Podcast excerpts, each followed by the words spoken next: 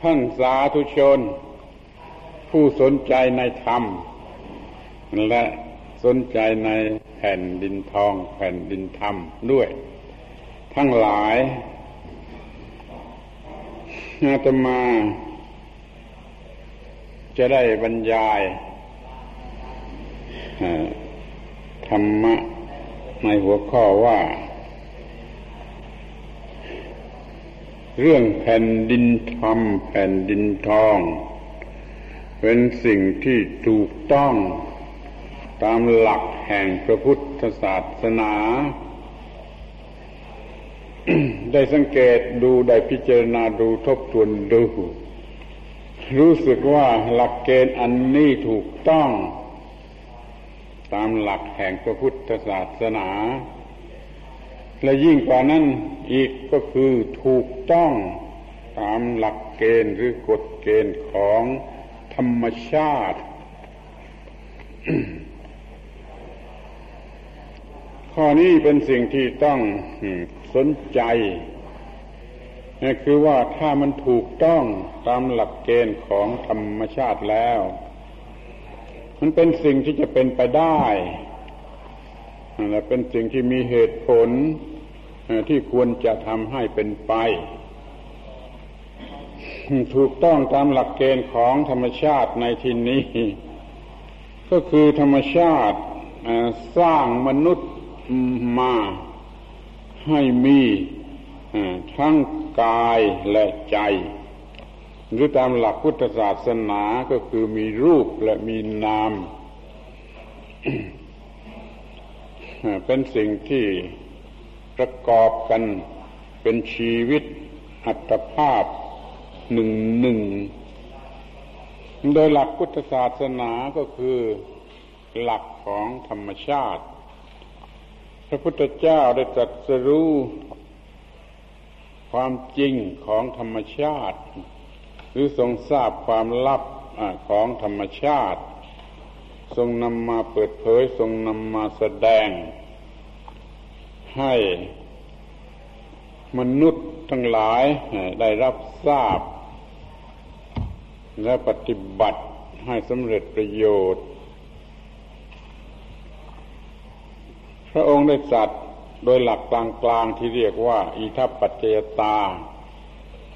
คือการที่สิ่งทั้งหลายทั้งปวงเป็นไปตามเหตุเป็นไปตามปัจจัย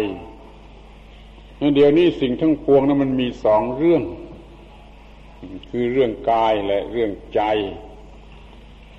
เราก็จะต้องทราบทั้งสองเรื่อง ประพฤติกระทำให้ถูกต้องทั้งสองเรื่องจึงจะเป็นไปได้ ดังนั้นการที่แยกหน้าที่ออกเป็นสองเรื่อง คือหน้าที่สำหรับ กายและหน้าที่สำหรับใจ จึงเป็นสิ่งที่ชอบด้วยเหตุผล หรือยิ่งกว่าเหตุผลคือถูกต้องตามความจริงของธรรมชาตินั่นเอง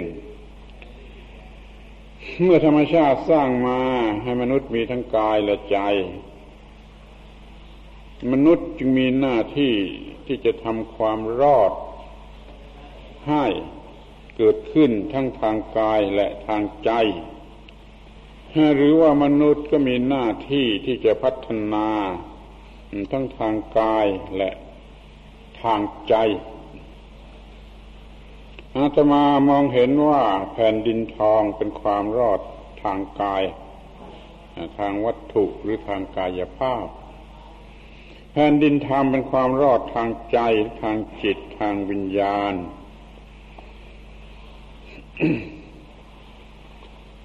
ดังนั้นเราจะได้พิจารณากันถึงเรื่องแผ่นดินทั้งสอง และอีกทางหนึ่งก็พึงทราบให้ตลอดไปถึงว่าธรรมชาติ สร้างมนุษย์มาสำหรับอยู่กันเป็นหมู่ อาศัยซึ่งกันและกัน เนื่อง อยู่แก่กันและกัน อย่างเป็นหมู่ ดังนั้นเราจึงไม่อาจจะรอดอยู่ได้คนเพียงคนเดียว ไม่อาจจะอยู่เป็นสุขได้เพียงคนเดียว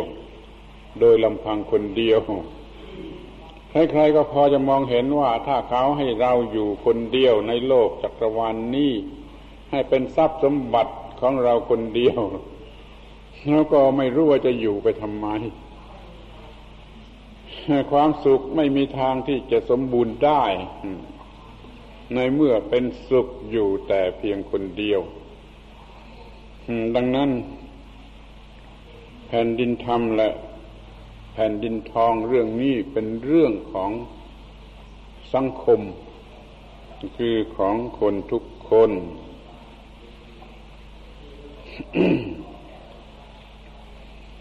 การที่จะพิจารณากันถึงความรอด หรือการพัฒนายิ่งยิ่งขึ้นไปอย่างไรนั้นจะต้องรู้จักสิ่งที่เรียกว่าธรรม หรือธรรมชาตินั่นแหละ เป็นหลักพื้นฐาน สิ่งที่เรียกว่าธรรมในในความหมายของธรรมชาตินั้น ก็มีอยู่สี่ความหมาย ขอพูดอีกครั้งเผื่อว่าบางคนยังไม่ทราบ ว่าคำว่าธรรมธรรมในภาษาบาลีนั่นเป็นคำเดียวกับคำว่าธรรมชาติ เขียนแต่เพียงว่าธรรมแต่ความหมายกินไปถึงธรรมชาติ ธรรมะหรือธรรมมีสี่ความหมาย คือหมายถึงตัวธรรมชาติทั่วๆไป นั่นก็เรียกได้โดยภาษาบาลีว่าธรรมนี่กฎของธรรมชาติที่มีอยู่ในธรรมชาติทั้งปวงไอ้กฎอันนี้ก็เรียกว่าธรรมทีนี้สิ่งที่มีชีวิตมีหน้าที่ที่จะต้องปฏิบัติให้ถูกต้องตามกฎของธรรมชาติหน้าที่ทั้งหมดนี้ก็เรียกโดยภาษาบาลีว่าธรรม ท่านทำหน้าที่แล้วก็มีสิ่งที่สี่เกิดขึ้นคือผลผลที่ได้รับจากการปฏิบัติหน้าที่นั่นก็เรียกว่าธรรมขอสังเกตดูว่าคำว่าธรรมคำเดียวนั่นมีความหมายครอบจักรวาลหรือยิ่งกว่าจักรวาลคือหมายถึงทุกสิ่งที่มันมีอยู่ ถ้าเรียกเป็นภาษาวัด ซึ่งชวนในง่วงนอนธรรมะในฐานะที่เป็นธรรมชาติก็เรียกว่าสภาวธรรมธรรมะในฐานะที่เป็นกฎของธรรมชาติก็เรียกว่า สัจธรรมธรรมะในฐานะที่เป็นหน้าที่ของสิ่งที่มีชีวิต ก็เรียกว่าปฏิปัติธรรมธรรมะที่เป็นผลของการทำหน้าที่ก็เรียกว่า ปฏิเวทธรรม แต่เดี๋ยวนี้เราอย่าพูดกันด้วยภาษาบาลีซึ่งไม่คุ้นเคย พูดกันในภาษาไทยธรรมดาว่าตัวธรรมชาติ ตัวกฎของธรรมชาติ ตัวหน้าที่ตามกฎของธรรมชาติ ตัวพ้นที่เกิดมาจากหน้าที่ ทั้งสี่อย่างนี้เป็นเรื่องของธรรมชาติ มีกฎเกณฑ์ตายตัวของธรรมชาติ สำหรับมนุษย์จะต้องรู้และปฏิบัติตามให้ถูกต้องตามกฎเกณฑ์นั้น ๆ ไม่มีทางที่จะไปฟื้นธรรมชาติ มีแต่ทางเดียวคือจะต้องทำให้ถูกตามกฎของธรรมชาติ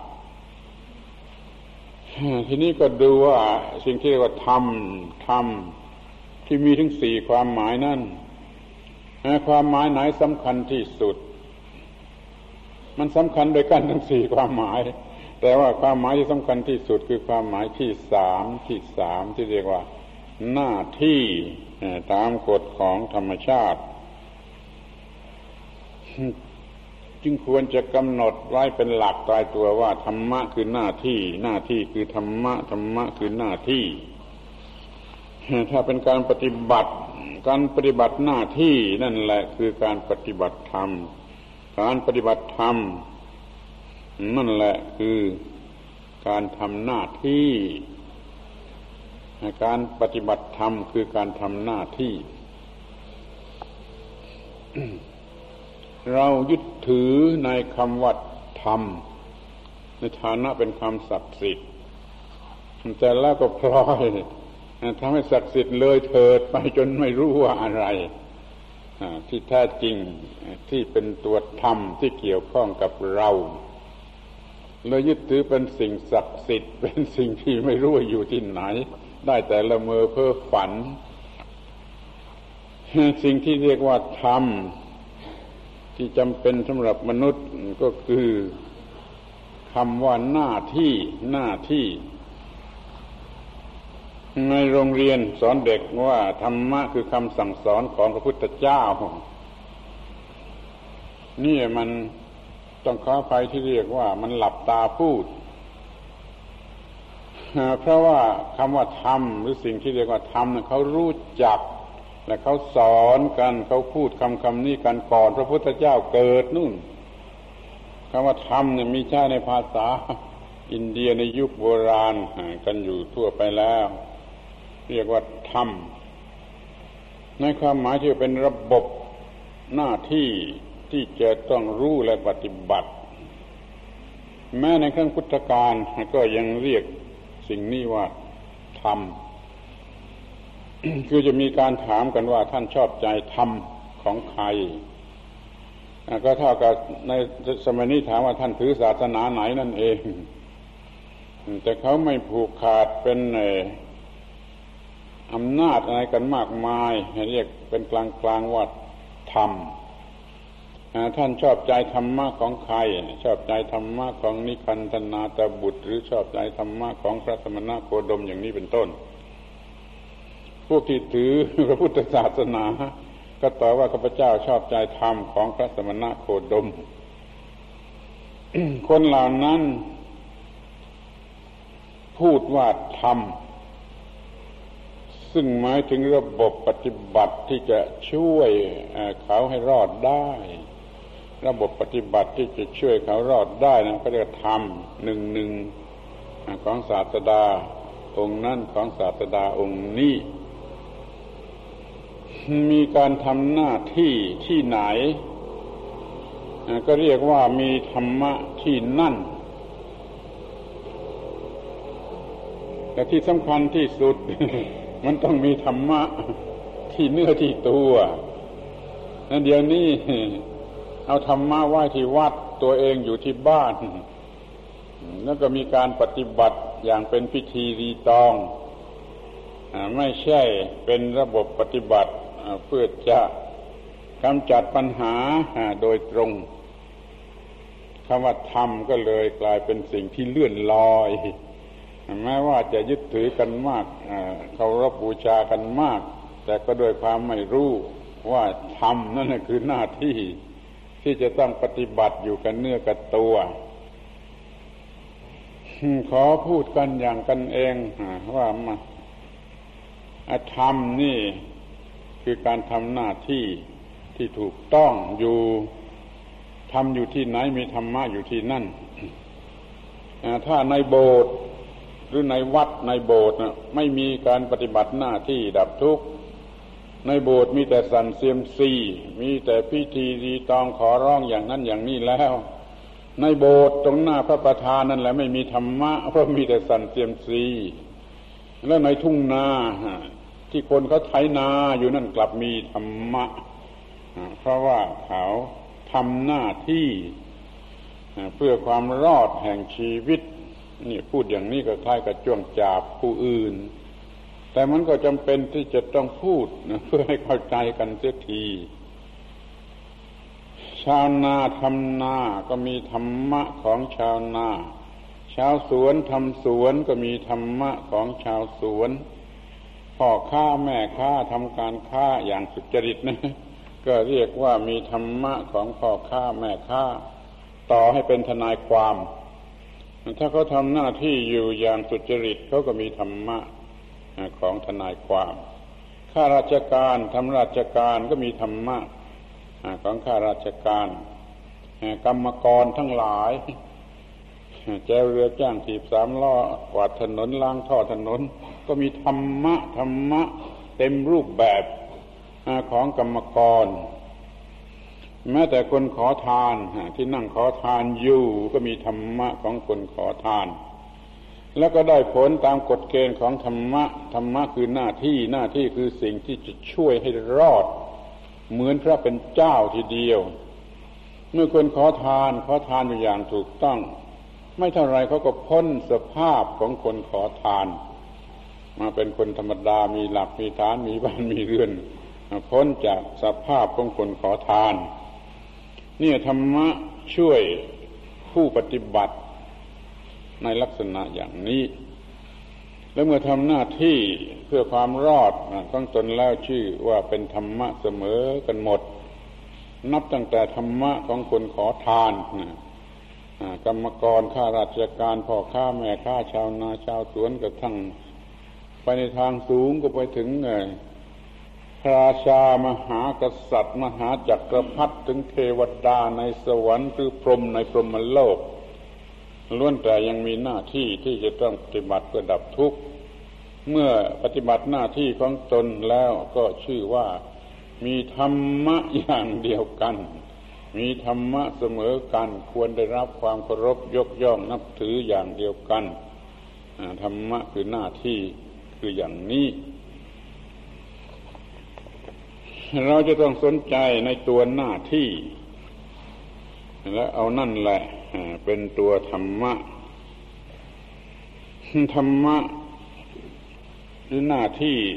ทางด้านฝ่ายวัตถุหรือฝ่ายกาย ก็ช่วยให้รอดทางฝ่ายกาย ธรรมะหรือหน้าที่ทางฝ่ายจิตใจ ก็ช่วยให้รอดในทางจิตใจ ชีวิตมีประกอบกันอยู่เป็นสองด้านคือด้านร่างกายและจิตใจ เมื่อยังอยู่ครบทั้งสองด้านจึงจะเรียกว่ามีชีวิต ถ้าปลดออกเสียข้างหนึ่งก็ไม่ไม่มีชีวิต ก็หมดความมีชีวิต มีหน้าที่ที่จะต้อง ประพฤติกระทำให้ถูกต้องทั้งสองด้านพร้อม ๆกันไป ทางหนึ่งเพื่อประโยชน์กับร่างกาย ทางหนึ่งเพื่อประโยชน์กับจิตใจ ทางด้านร่างกายก็ให้ผลในทางร่างกาย มีทรัพย์สมบัติพอตัว มีเกียรติยศชื่อเสียงพอตัว มีมิตรสหายชาวเกลอที่ดีที่งามพอตัว นี่ก็เป็นเรื่องประสบความสำเร็จ ด้านฝ่ายวัตถุหรือฝ่ายกายฝ่ายจิตใจก็มีกิเลสเบาบางลง เบาบางลง จนเป็นชีวิตที่ไม่รู้จักเศร้าหมองเราร้อนด้วยกิเลสใด ๆ ยิ่งกว่านั้นอีก หน้าที่ทางจิตใจเป็นสิ่งที่ต้องทำเพื่อควบคุมความถูกต้องของหน้าที่ทางฝ่ายกาย ถ้าปล่อยไปตามทางกายฝ่ายกายล้วนๆมันกลายเป็นเรื่องของกิเลส เพราะว่าไอ้ที่ตั้งที่เกิดของกิเลสนั้นมันอยู่ที่กาย คือตาหูจมูก ลิ้นกายนี่สำหรับจะรับอารมณ์ทางเป็นรูปเป็นเสียง เป็นกลิ่น เป็นรสเป็นสัมผัสปุถพะ มันเอียงไปในทางที่จะเป็นเรื่องของกิเลสจึงต้องมีสิ่งควบคุม ก็คือธรรมะ เราจึงมีธรรมะสำหรับควบคุมกายควบคุมทางฝ่ายวัตถุ หรือยิ่งไปกว่านั้นอีกก็คือเมื่อประกอบหน้าที่ทางกาย ก็ประสบอุปสรรคปัญหา จากภายนอกและจากภายใน ถ้าแก้ไขไม่ได้ มันก็เลิกเลิกทำหน้าที่นั่นจึงมีความรู้ในทางฝ่ายธรรมะ มาช่วยให้มีจิตใจที่ประกอบไปด้วยกำลังสติปัญญา สามารถทำงานได้อย่างถูกต้อง โดยลำดับ และสำหรับจะขจัดอุปสรรคที่จะเกิดขึ้นแก่การงาน รู้จักต่อสู้กับปัญหาหรือความทุกข์ยากลำบากทุกชนิดเนี่ยที่มันเกิดขึ้น ในขณะที่ทำการงาน ผู้มีการงานในทางโลก ก็มีความจำเป็นที่จะต้องมีความรู้ในทางธรรม มาช่วยประกบประกำกับกันอยู่เพื่อให้เกิดกำลังเพื่อให้เกิดความคล่องตัวเพื่อจะให้ทนหยุดได้ ต่ออุปสรรคนานาชนิด ที่จะต้องเกิดขึ้นเป็นธรรมดา ดังนั้นยังเรียกว่ามันเป็นคู่กัน ความถูกต้องทางกายกับความถูกต้องทางใจนี่เรียกว่าเป็นธรรมะเสมอกันธรรมะแปลว่าหน้าที่ แต่หมายถึงหน้าที่ที่ถูกต้องคำว่าถูกต้องนี่ช่วยยึด หลักให้ถูกต้องไอ้ความถูกต้องเดี๋ยวนี้เขามีวิพากษ์วิจารณ์กันทางปรัชญาบ้างทางตรรกวิทยาบ้าง จนไม่รู้ว่าจะถูกต้องกันอย่างไรเทียงกัน เท่าไรก็ไม่ยุติว่าถูกต้องคืออย่างไรดีงามคืออย่างไร เพราะว่ามันไปเอาเหตุผลอย่างอื่นมาเป็นหลักวินิจฉัย ส่วนพุทธศาสนานี่ยึดถือหลักตามธรรมชาติ ว่าถ้ามันไม่ก่อให้เกิดทุกข์แล้วก็ถูกต้อง ไม่ก่อให้เกิดความทุกข์นั่นแหละถูกต้อง ถ้าก่อให้เกิดความทุกข์แล้วก็ไม่ถูกต้อง เห็นชัดๆกันอยู่อย่างนี้ไม่ต้องถามใคร นี่ขอให้สนใจกันสักหน่อยเถิดว่าความถูกต้องนั่นไม่ต้องเถียงกันละ ถ้ามันก่อให้เกิดความทุกข์แก่ฝ่ายใดฝ่ายหนึ่ง หรือทั้งสองฝ่ายก็ตามเรียกว่าไม่ถูกต้อง แต่ถ้ามันก่อให้ประโยชน์ที่ควรปรารถนาแก่ทุกฝ่าย หรือแม้แต่ฝ่ายใดฝ่ายหนึ่งก็ยังถูกต้องอยู่อยู่เอง เราจะต้องมีหน้าที่ที่ถูกต้องพวกคนอันธพาลเขาก็เรียกว่าเขามีหน้าที่ ที่จะปล้นจะขโมยจะทำไปตามแบบ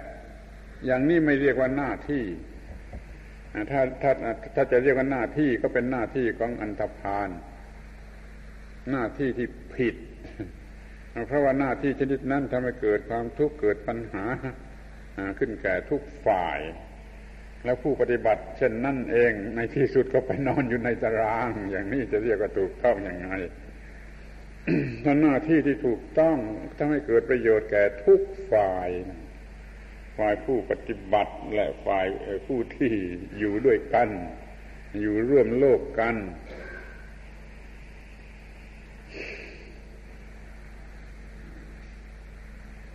เรามี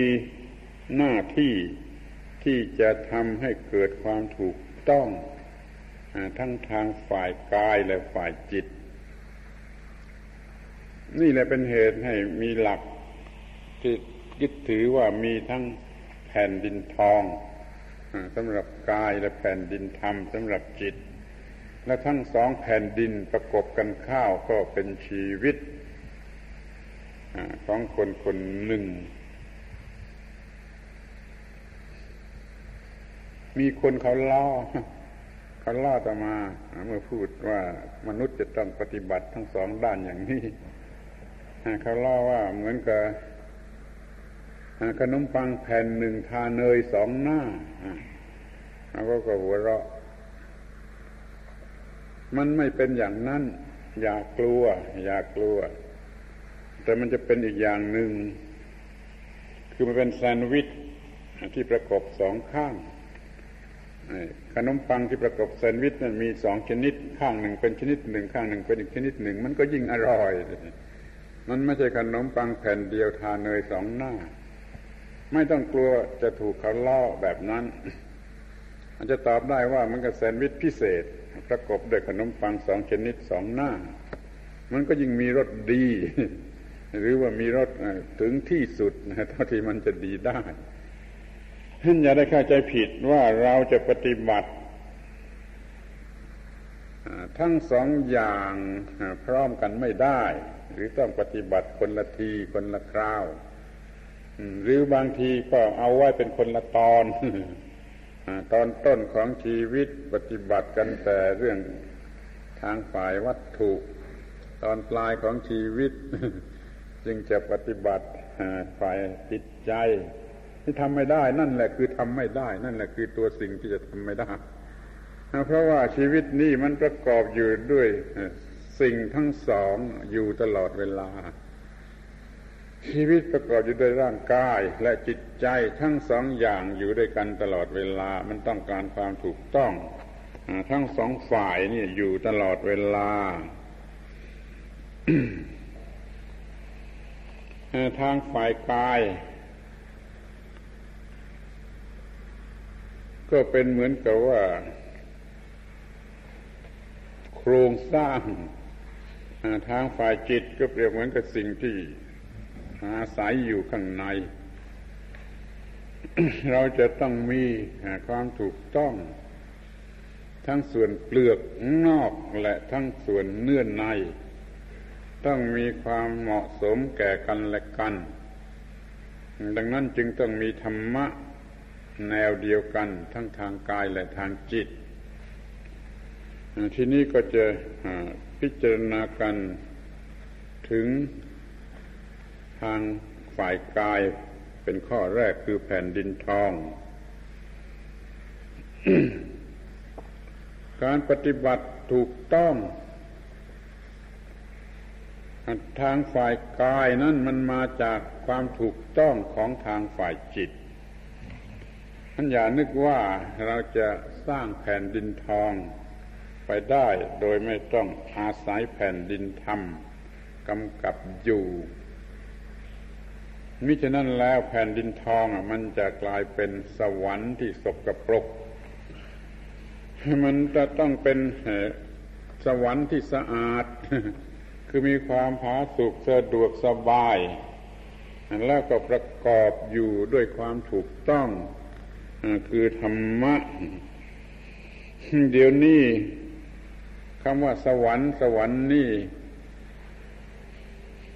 ถือความหมายผิด ลายเป็นที่อุดมสมบูรณ์ไปด้วยกามารมณ์เมื่อมีกิมากามารมณ์มากมันก็มีกิเลสมากในสวรรค์ก็มีความเศร้าหมองมาก มีกิเลสมาก ในเมื่อลุ่มหลงอยู่ด้วยกามารมณ์สวรรค์ที่แท้จริงนั่นคือความถูกต้อง เมื่อรู้สึกว่ามีความถูกต้องเป็นที่พอใจของตน ยกมือไหว้ตัวเองได้ ยกมือไหว้ตัวเองได้ ขอจะจำคำนี้หน่อย เมื่อนั่นแหละคือสวรรค์ที่สะอาด สวรรค์ที่สะอาด ไม่สกปรกด้วยกามารมณ์ความเป็นไปตามนาจของกิเลสนั่น เป็นสิ่งเศร้าหมอง ต้องเป็นสวรรค์ที่สะอาด เป็นสวรรค์ที่ ไม่ประกอบอยู่ด้วยอบายมุกหรือสิ่งเสพติดใด ๆ ด้วยดีเถอะการมารมนั่นแหละมันเป็นสิ่งเสพติดยิ่งกว่าสิ่งใดๆแต่เพราะว่ามันชอบใจกัน มันก็เลยไม่ประนามกัน ที่จริงมันควรจะถูกประนามยิ่งกว่ายาเสพติดใด ๆ ความเสพติด ทางกามารมหรือว่าความเสพติดทางอบายมุก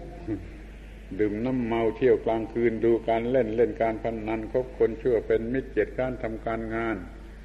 เหล่านี้มีรสชาติเป็นสวรรค์ชนิดที่สกปรก แต่เพราะเหตุที่มีความยั่วยวนมาก จึงมีสมาชิกมาก คนตามปกติก็พร้อมที่จะ เกี่ยวข้องกับสวรรค์ชนิดนี้ มีปัญหาอยู่ทั่วไปหมดมันก็ไม่เป็นไปอย่างถูกต้องตามกฎเกณฑ์ของธรรมชาติเพราะว่าไปทำสิ่งเสพติดและตกเป็นทาสของสิ่งเสพติด การเป็นทาสของสิ่งเสพติดนั่นไม่ใช่ความประสงค์ของธรรมชาติธรรมชาติอันอันอันบริสุทธิ์นั่นต้องการจะปลดปล่อย ใช้ภาษา นั่นหน่อยว่าเป็นต้องการจะปลดปล่อย ให้พ้นไปจากปัญหานานาประการ จะต้องพ้นจากปัญหาในทางด้านวัตถุฝ่ายกาย แล้วก็เรียกว่า อาศัยอยู่ในแผ่นดินทองต้องเป็นแผ่นดินที่สร้างขึ้นมา ด้วยความไม่เห็นแก่ตัวความเห็นแก่ตัวคือความเห็นแก่กิเลสเคยฟังดีๆว่าไอ้ที่ว่าเห็นแก่ตัว เห็นแก่ตัวนั่นคือความเห็นแก่กิเลสมีกิเลสเป็นตัว แล้วก็เห็นแก่กิเลสอย่างนี้ เรื่องมันก็ไปคนละทางความถูกต้อง ต้องไม่เป็นความเห็นแก่ตัวแต่เป็นความเห็นแก่ทุกคนหรือทุกฝ่ายตามที่ธรรมชาติ สร้างมาให้อยู่ด้วยกัน ธรรมชาติสร้างมาสำหรับให้อยู่ด้วยกันมาก ๆ ไม่ใช่ว่า ให้มาอยู่กันตามลำพังของใครของมันนั่นแหละไอ้ความที่ต้องเห็นแก่ผู้อื่นและไม่เห็นแก่ตัวนั่นน่ะ มันมีอยู่อย่างนี้ จุดหมายปลายทางของแผ่นดินทอง ก็คือทุกคนสะดวกสบายในทางฝ่ายวัตถุหรือฝ่ายกาย มีความมุ่งหมายเป็นโลกพระศรีอารยเมตไตร อยู่เบื้องหน้า หมายความว่าทุกคนปฏิบัติดี เกิดมีบุคคลดี บุคคลดีหลายคนเป็นครอบครัวดี ครอบครัวดีหลายครอบครัวเป็นหมู่บ้านที่ดีหมู่บ้านที่ดีหลายหมู่บ้านก็เป็นบ้านเมืองหรือเป็นจังหวัดที่ดี หลายบ้านเมืองที่ดีก็เป็นประเทศชาติที่ดี ถ้าหลายประเทศชาติที่ดีก็เป็นโลก เป็นโลกที่ดี ถ้าทุกโลกดีก็เป็นจักรวาลที่ดี นี่อาศัยความถูกต้อง เรามีหลักที่ถูกต้องตามกฎของธรรมชาติ คือเกิดมาเพื่ออยู่ร่วมกันมากๆนี่ข้อนี้แหละที่ว่าไม่ค่อยจะสนใจเพราะกิเลสชักนำไปให้เห็นแก่ตัวมันเกิดมีคนที่ว่าเราไม่ต้องทำงานอะไร ถ้าใครเขาทำเราขโมยเอาดีกว่า เราไม่ต้องทำให้เหน็ดเหนื่อย คนประเภทนี้ไม่รู้ว่าเราต้องเกิดมาอยู่ด้วยกันมากมากแล้วเขาก็ไม่คิดว่าไอ้คนอื่นนั่นน่ะมันก็เป็นเพื่อนร่วมเกิดแก่เจ็บตายของเรา คนทุกคนมีปัญหาเหมือนกัน มีความทุกข์เหมือนกัน มีหัวอกอย่างเดียวกันคือต้องต่อสู้กับความทุกข์ตามธรรมชาติ ถ้าได้ร่วมมือกันการต่อสู้ธรรมชาติ มันก็ง่ายขึ้น ดังนั้นทุกศาสนาเลยสอนให้รักผู้อื่น ไปค้นดูทุกศาสนา จะมีจุดร่วมกันอยู่อย่างหนึ่งคือรักผู้อื่นทั้งนั้น จะเป็นศาสนาพุทธคริสต์อิสลามฮินดูอันนั้นก็ตามอะ ที่เป็นระบอบของศาสนาหรือกึ่งศาสนา หรือแม้แต่เป็นเพียงวัฒนธรรม ก็จะต้องมีความหมายเป็นความรักผู้อื่น เพราะว่าปัญหาที่เกิดขึ้นเป็นความเบียดเบียนนั่นมันมาจากความไม่รักผู้อื่น พระศาสดาทุกพระองค์มองเห็นความจริงข้อนี้ พระศาสดาทุกองค์จึงบัญญัติความรักผู้อื่น เหมือนกันหมด เดี๋ยวนี้เรามาตั้งต้นที่จะแก้ปัญหาของชีวิต มันก็จะต้องกระทำให้แต่ละชีวิตแต่ละหน่วยแต่ละหน่วยนั้นมันถูกต้อง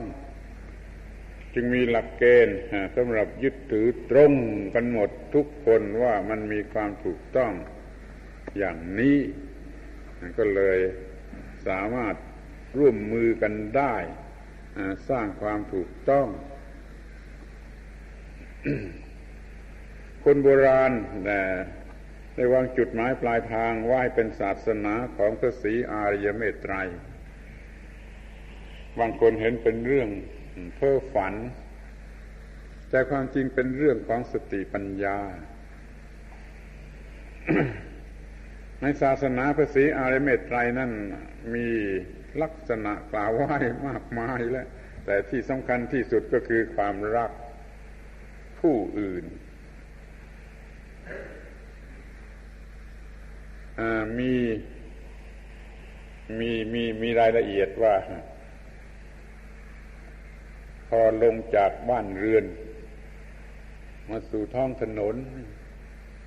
ไม่ไม่ไม่จำไม่ได้ว่าใครเป็นใคร เหมือนกันหมด มีแต่ผู้เป็นมิตร ชูมือสลอน ถามว่าจะให้ช่วยอะไรต้องการอะไรบอกมา จะให้ทำอะไรอย่างนี้เหมือนกันไปหมด จนไม่รู้ว่าใครเป็นใครต่อกลับมาถึงบ้านแล้วจึงรู้ว่าอ้าวนี่บ้านของเราภรรยาของเราสามีของเราลูกหลานของเรา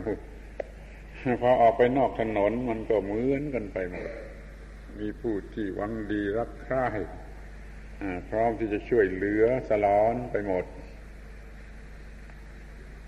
หรือเขียนไว้ว่าทุกมุมเมือง มีต้นไม้ที่เรียกว่ากัลปะดรูมะ ภาษาโบราณกัลปะดรูมะคือต้นกัลปะพฤกใครขาดแคลนอะไรไปเอาได้ที่นั่น เลยไม่มีคนจน มีลักษณะเหมือนกับสังคมสงเคราะห์ที่พร้อมที่จะช่วย แต่มันก็ตอบอยู่ในตัวแล้วนะเพราะทุกคนชูมือสลอนไปหมดช่วยอะไรบอกมาจะช่วยอะไรบอกมา อย่างนี้แล้วมันจะจนได้อย่างไรล่ะ มันจะขาดแคลนอะไรได้อย่างไร ไม่ว่าจะหันหน้าไปทางไหนมีแต่มือที่ชูขึ้นมา ว่าจะให้ช่วยอะไรให้ช่วยอะไร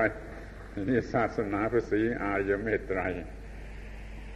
เรื่องอื่นๆมีอีกมาก แต่เอาใจความสำคัญก็คือว่าไอ้ความรัก ผู้อื่นอย่างเป็นมิตร เมตไตรนั่นแปลว่า รากฐานแห่งความเป็นมิตรเกื้อกูลแก่ความเป็นมิตร เมตตานั่นคือเมตตามาจากคำว่ามิตร ประกอบ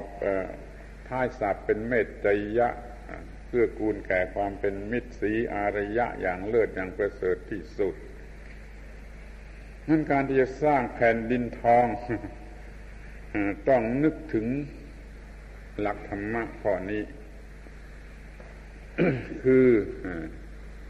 ทุกคนเป็นเพื่อนเกิดแก่เจ็บตาย ด้วยกันมีปัญหาอย่างเดียวกัน มีหัวอกอย่างเดียวกัน ธรรมชาติสร้างมาให้เป็นเช่นนั้น หรือถ้าจะถือพระเป็นเจ้าก็ต้องพูดว่าพระเป็นเจ้า สร้างมาสำหรับความเป็นอย่างนั้น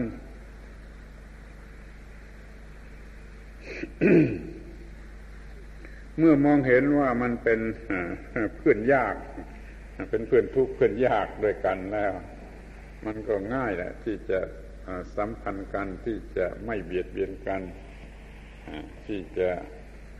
ให้อภัยแก่กัน แล้วก็ ว่ากล่าวตักเตือนซึ่งกันและกันได้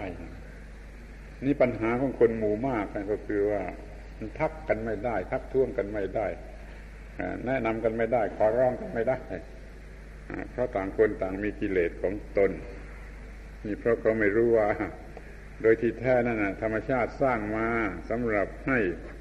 ร่วมแรงร่วมใจกันว่ากล่าวตักเตือนซึ่งกันและกันได้ ดึงดึงดึงกันและกันให้ออกมาจากความชั่วได้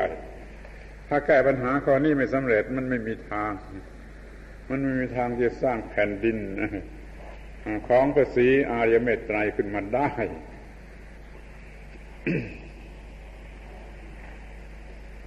ผู้ที่เป็นบิดามารดา ควรจะอบรมลูกเด็กๆทารกที่เกิดมา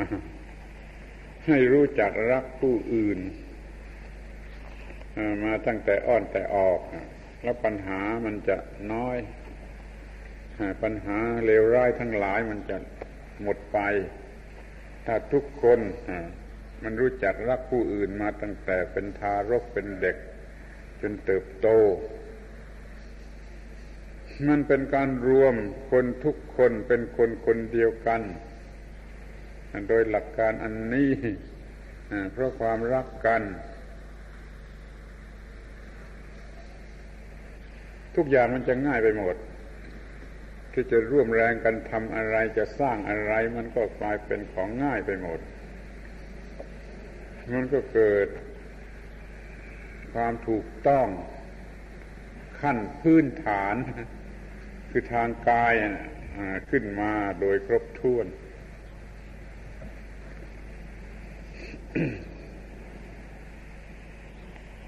นี่เรียกว่ามัน อาศัย ธรรมะ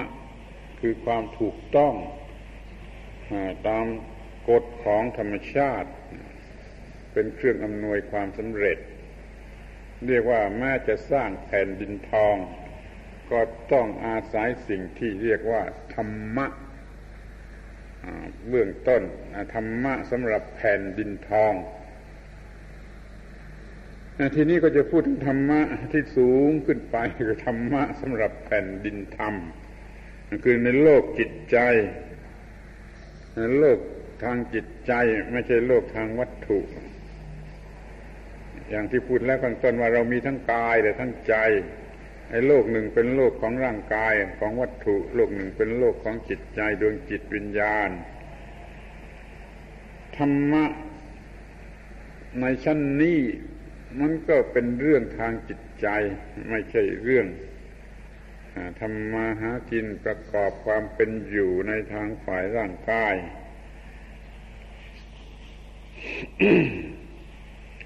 แผ่นดินธรรม ควบคุมแผ่นดินทอง แต่ก็ไม่วายที่จะต้องอาศัยแผ่นดินทอง เป็นพื้นฐาน อาศัยธรรมะที่สูงขึ้นไปในการสร้างแผ่นดินธรรม เพราะว่ามันเป็นเรื่องทางจิตทางวิญญาณ มันสูงกว่าเรื่องทางกาย แต่ถึงอย่างนั้นก็ยังตรงกันที่ว่าจะต้องทำให้ถูกต้องตามกฎของธรรมชาติอยู่นั่นเอง มีความถูกต้อง แล้วก็ ทำได้ง่ายหมายความว่าถ้ามันถูกต้องตามกฎของธรรมชาติ อนุโลมได้ตามกฎของธรรมชาติ แล้วมันก็มีความง่ายในการที่จะปฏิบัติธรรมเพราะมีความง่ายในการปฏิบัตินั่นนะมันก็มีความสุข มีความสนุกเมื่อปฏิบัติ อย่าได้เชื่อตามที่คนบางคนเขาพูดว่าการปฏิบัติธรรมะนั่นมันเป็นความทุกข์ทรมานต้องเจ็บปวด อดกลั้นอดทนมากเกินไป พระพุทธเจ้าท่านตรัสไว้เองว่าการปฏิบัติธรรมะนั่นมีความสุข สนุกพอใจพร้อมกันไปในตัว ถ้ารู้จักว่าธรรมะคืออะไร ปฏิบัติให้ถูกต้องตามกฎของธรรมชาติ ในข้อนี้ดำรงจิตให้ถูกต้องได้ โดยกฎของธรรมชาติ อันเกี่ยวกับจิต มันก็ต้องศึกษากันบ้างตามสมควร เพราะว่าเรื่องนี้เป็นเรื่องละเอียดหรือลึกซึ้ง ถ้าเรื่องนี้ไม่ละเอียดไม่ลึกซึ้งก็ไม่ต้องเกิดพระพุทธเจ้า ถ้ามันเป็นเรื่องง่าย ๆ ก็ไม่ต้องเกิดพระพุทธเจ้าขึ้นมาในโลก แต่เพราะเหตุที่เรื่องธรรมะฝ่ายจิตเนี่ยมันเป็นเรื่องลึกซึ้ง จึงถึงกับจำเป็นจะต้องเกิดมีพระพุทธเจ้าขึ้นมาในโลกเป็นผู้ชี้ทางพระองค์ก็ได้ทรงค้นพบไอ้ความลับของธรรมชาติเกี่ยวกับเรื่องจิตว่าทำอย่างไรมีผลอย่างไรทำอย่างไร มีผลอย่างไรทำอย่างไรจะบังคับจิตได้ทำอย่างไรจะอบรมจิตให้สูงยิ่งยิ่งขึ้นไป จนถึงกับว่าไม่รู้จักความเป็นทุกข์ นี่จะต้องพูดว่าจิตที่ดีมันก็ตั้งอยู่บนร่างกายที่ดี คือแผ่นดินธรรมนั่นมันจะต้องตั้งอาศัยอยู่บนแผ่นดินทอง ที่มามีความถูกต้องสมคล้อยกันทุกอย่าง ถ้าเป็นแผ่นดินทองของอันธพาลก็ใช้ไม่ได้ มันขัดขวางกันโดยสิ้นเชิงนั่นคำว่าแผ่นดินทองมันต้องหมายถึงของวินยูชน ของสัตบุรุษผู้รู้ความจริงของธรรมชาติตามที่มันเป็นจริงอย่างไร ไม่ใช่ว่าเอาเองด้วยอำนาจของกิเลส มันต้องมีปัญญาพอสมควรแล้ว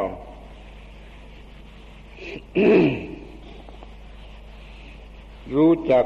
ประพฤติกระทำถูกต้องตามกฎเกณฑ์ของธรรมชาติ นี่เป็นรายละเอียดที่ต้องศึกษากันอีกแผนกหนึ่ง แต่ถ้าจะสรุปสั้นๆแล้วก็คือ ถูกต้องทางกายทางวาจาเรียกว่าศีล ถูกต้องทางจิตเรียกว่าสมาธิถูกต้องทางความคิดนึกรู้สึกความเชื่ออะไรเรียกว่า ถูกต้องทางปัญญาน่าจะอยู่ที่บ้าน ก็ต้องรู้เรื่องศีลสมาธิปัญญา ถ้าไม่มีความถูกต้องทางกายทางวาจา ทางจิตหรือทางปัญญาพอสมควรแล้ว สร้างแผ่นดินทองก็ไม่สำเร็จ อย่าว่าจะสร้างแผ่นดินธรรมจะต้องรู้เรื่องความถูกต้อง ความถูกต้องตามกฎของธรรมชาตินะที่เป็นเรื่องของร่างกายและซึ่งเนื่องอยู่กับ วาจาวาจาเนี่ยมันเป็นส่วนของร่างกายคือปากนี่มันมันเนื่องอยู่กับร่างกายตั้งจริงจัดเป็นฝ่ายกายแต่จะแยกออกมาว่าเป็นวาจาด้วยก็ได้ มีการกระทำทางกายถูกต้อง ทางวาจาถูกต้อง เรียกว่าศีล รู้เรื่อง ธรรมชาติ ชนิดที่เที่ยงแท้ไม่ลำเอียง เราจะฟื้นกฎธรรมชาติไม่ได้ มีแต่จะต้องทำให้สมคล้อยตามกฎของธรรมชาติเรื่องศีลเนี่ยก็อย่าได้เข้าใจว่า ผู้ใดผู้หนึ่งปฏิบัติขึ้นมาเองบัญญัติบัญญัติตั้งกฎเกณฑ์ขึ้นมาตามความ พอใจของตนผู้ที่จะบัญญัติศีลข้อใดข้อหนึ่งขึ้นมาแม้เป็นครั้งแรกที่สุดก็เพราะมองเห็นความจริงของธรรมชาติ ปัญหาที่มันได้เกิดขึ้นแก่หมู่มนุษย์จริง ๆ นั่นแหละ มันทำให้เกิดเป็นระเบียบกฎเกณฑ์กฎหมายศีลหรือทำอะไรขึ้นมาศีลข้อที่ว่าไม่ประทุษร้าย ชีวิตและร่างกายของผู้อื่นมาเป็นข้อแรกเห็นไหมศีลห้าศีลข้อแรกนะไม่ประทุษร้ายชีวิตและร่างกายของผู้อื่น นี่มันเป็นปัญหาที่เกิดขึ้นมาแล้วก่อนปัญหาใดๆหมด เมื่อมนุษย์ได้เกิดขึ้นมาในโลกแล้วมันก็มีการทำร้ายผู้อื่น เป็นปัญหาข้อแรก และต่อมาก็มีศีลข้อที่สอง จะไม่ประทุษร้ายทรัพย์สมบัติของผู้อื่น ทีนี้ต่อมาก็จะไม่ประทุษร้ายของรักของใคร่ของผู้อื่นเนี่ยศีลปานาทินนากาเมเนี่ยพ่อแม่ทั้งหลายช่วยเข้าใจความหมายดีๆได้สอนลูกเด็กๆให้มีความเข้าใจครบถ้วน อย่าเพียงว่าไม่ฆ่าสัตว์ไม่ลักทรัพย์ เราต้องให้ความหมายกว้างไกลไปถึงว่าไม่ประทุษร้ายโดยวิธีใด ๆ ศีลข้อที่หนึ่งไม่ประทุษร้ายชีวิตร่างกายของผู้ใดโดยวิธีใด ๆ อย่างนี้มันหมดเลย มันไม่มีข้อแก้ตัวศีลข้อที่สองไม่ประทุษร้าย ทรัพย์สมบัติของผู้ใดโดยวิธีใด โดยวิธีใดก็ตามมันเรื่องช่อชนบัตรจับบัตรอะไรชนิดที่ว่าเข้าใจยาก มันเป็นการประทุษร้ายทรัพย์สมบัติ สิทธิในทรัพย์สมบัติของผู้อื่นทั้งนั้น แล้วข้อที่สามนี่ว่าไม่ประทุษร้ายของรักของใคร่ของผู้อื่น ข้อนี้อธิบายกันผิดผิด หนังสือสอนเด็กบางเล่มเขียนผิดจนเด็กๆไม่ต้องถือศีลกาเมว่าศีลข้อกาเมนี่เด็ก ๆ ไม่ต้องมีไม่ต้องถือ นั่นมันเข้าใจผิดตัวศีลแท้ๆว่าไม่ประพฤติร้ายของรักของใคร่ของผู้อื่น กาเมสุแปลว่าของรักของใคร่ไม่ใช่เฉพาะเรื่องชู้สาวเรื่องเพศ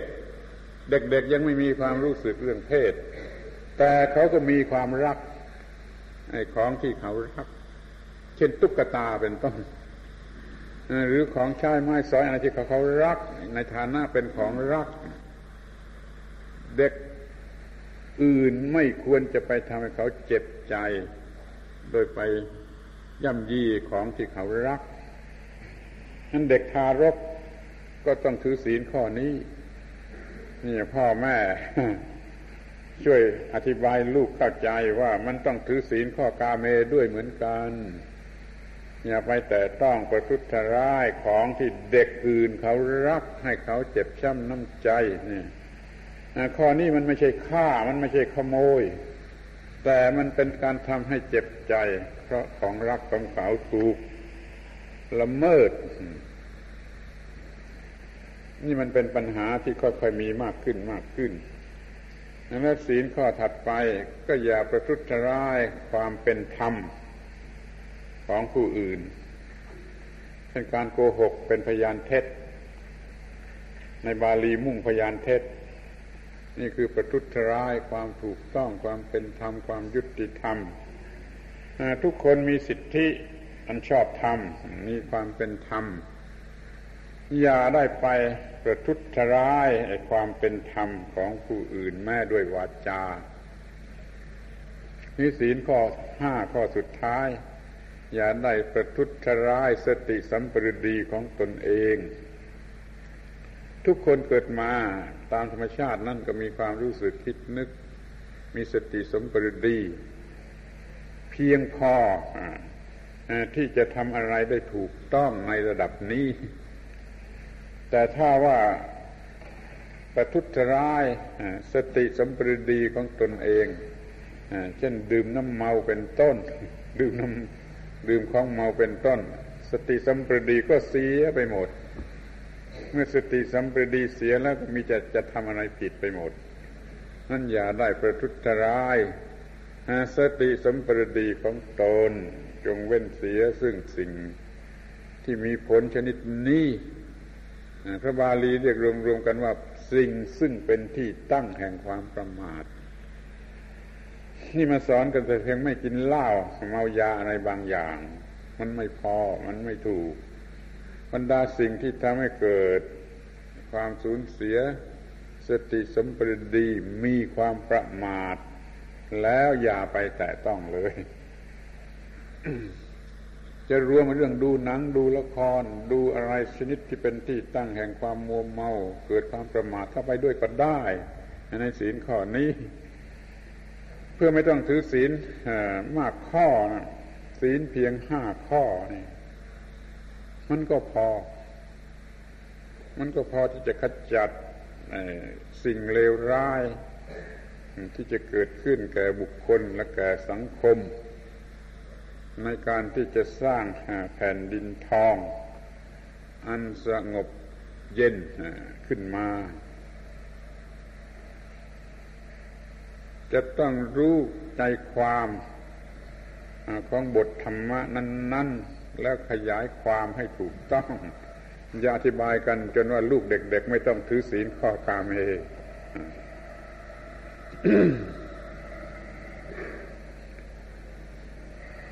เมื่อได้มีหลักเกณฑ์ที่ถูกต้อง ถือเป็นหลักอยู่ชีวิตส่วนนี้ส่วนร่างกายนี้ก็ดำเนินไปในทางที่ถูกต้อง เรียกว่าตัวเองติเตียนตัวเองไม่ได้คำพูดที่มีอยู่เป็นหลัก นั้นท่านใช้คำว่าตัวเองติเตียนตัวเองไม่ได้ นั่นคนมีศีล คนที่มีศีลคือคนที่ติเตียนตัวเองไม่ได้ มองดูตัวเองแล้วมันพบแต่ความถูกต้องในที่สุดก็ยกมือไหว้ตัวเองได้ อะไรอะไรมันก็ถูกต้องไปเสียหมดทั้งวันทั้งคืน ทั้งหลับทั้งตื่น ก็พอใจตัวเอง ยกมือไหว้ตัวเองได้ แล้วก็เป็นสวรรค์แท้จริงขึ้นมาทันที ที่เรียกว่าทานว่าศีลนำไปสู่สวรรค์มันหมายความอย่างนี้คือทำให้ยกมือไหว้ตัวเองได้ เป็นสวรรค์สะอาด สวรรค์เต็มไปด้วยกามารมณ์อย่างที่พูดพูดกันนั้นเป็นสวรรค์ตกกระปรกนะอาตมากล้าพูดอย่างนี้แม้จะเป็นที่นิยมกันทั่วทั่วไปหมด สวรรค์ที่เต็มไปด้วยกามารมณ์นั่นเป็นสวรรค์สกปรก สวรรค์ที่สะอาดนั่นก็คือยกมือไหว้ตัวเองได้เพราะมองดูตัวเองแล้วเห็นแต่ความถูกต้อง มันมองเห็นแต่ความถูกต้องของตนเอง ยกมือไหว้ตัวเองได้ที่ไหนเป็นสวรรค์ที่นั่นเมื่อนนั่นในที่ตรงนั้นไม่ต้องรอต่อตายแล้ว สวรรค์นี่จริงเพราะว่าเป็นสันติติโก สิ่งที่เป็นของจริงนั่นต้องเป็นสันติติโก พระพุทธเจ้าท่านตรัสว่าอย่างนั้น คือต้องรู้สึกได้โดยตนเอง สัมผัสได้โดยตนเองประจักษ์แก่ใจตนเอง ถ้ายังต้องเชื่อตามคนอื่นนั้นยังยังยังไม่ใช่ ไม่ใช่คำของตถาคต ต้อง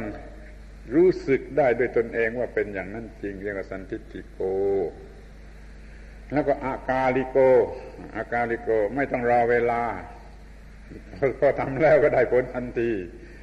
ทำที่ที่ไหนได้ผลที่นั่นทำเมื่อไรได้ผลเมื่อนั้นทำมากก็มากทำน้อยก็น้อย นี่มันเป็นอากาลิโก เอฮิปัสสิโก อาจที่จะเรียกผู้อื่นมาดูได้ มาดูฉันสิมาดูที่ฉันสิมาดูเนื้อตัวของฉันสิไม่มีความลับอะไร ไม่มีความชั่วอะไร ที่จะปกปิดไว้พวกเทวดาทั้งหลายที่ว่ามีหูเป็นทิพย์มีตาเป็นทิพย์มาดูสิ มามาค้นหาความผิดของฉันสิ มันไม่มีมันหาไม่พบอย่างนี้เป็นสวรรค์สะอาด สวรรค์ที่เป็นสันทิติโก อากาลิโก เอหิปัสสิโก โอปัญญิโก ควรมีอยู่ในตนแล้วปัจจัตตังเวทีตับโพ วินยูชน รู้ได้ด้วยตนเอง นี่เป็นสวากขาโตคือคำกล่าวที่ถูกต้อง มี สวรรค์ได้แม่กลางทุ่งนา ในร้านค้าในที่ไหนก็ตามที่ประพฤติกระทำหน้าที่ในออฟฟิศราชการน่ะถ้ามีแต่ความถูกต้องมีสวรรค์อยู่ในที่อย่างนั้นทั่วไปหมด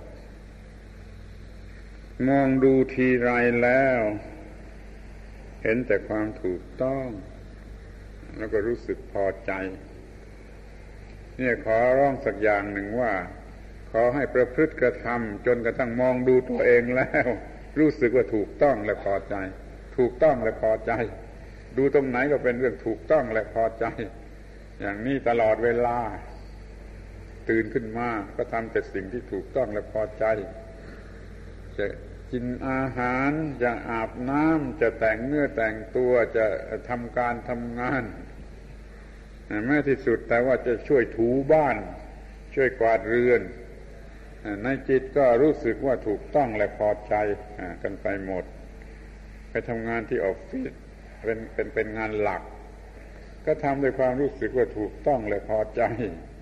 จนเลิกงานกลับบ้านด้วยความรู้สึกว่าถูกต้องและพอใจ มากินอาหารมาตามกิจประจำวันก็ถูกต้องและพอใจพอถึงเวลาจะนอน อ้าว ยกมือไหว้ตัวเองได้อันนี้ทั้งวันมีแต่ความถูกต้อง เป็นอยู่อย่างนี้แหละ เรียกว่าเป็นพลเมืองของแผ่นดินธรรม เป็นสมาชิกของแผ่นดินธรรม ยกมือไหว้ตัวเองได้ ทุกคราวที่มองดูตัวเอง เป็นสวรรค์อันสะอาดที่นี่ถ้ามองดูตัวเองแล้ว โอ้กันหัวตัวเองอิจนาระอาใจตัวตัวเองนี่คือนรกนรกที่แท้จริง นรกที่นี่แล้วเดี๋ยวนี้ไม่ต้องรอต่อตายแล้ว แล้วมันกัดกร่อนหัวใจยิ่งกว่านรกอย่างที่เขาพูดพูดกันเสียอีก โอ้เรื่องนี้อยากจะบอกสักหน่อยหนึ่งว่าเรื่องนรกใต้ดิน สวรรค์บนฟ้า เป็นเรื่องที่เขาพูดกันก่อนพระพุทธเจ้านะในประเทศอินเดียนะเขาพูด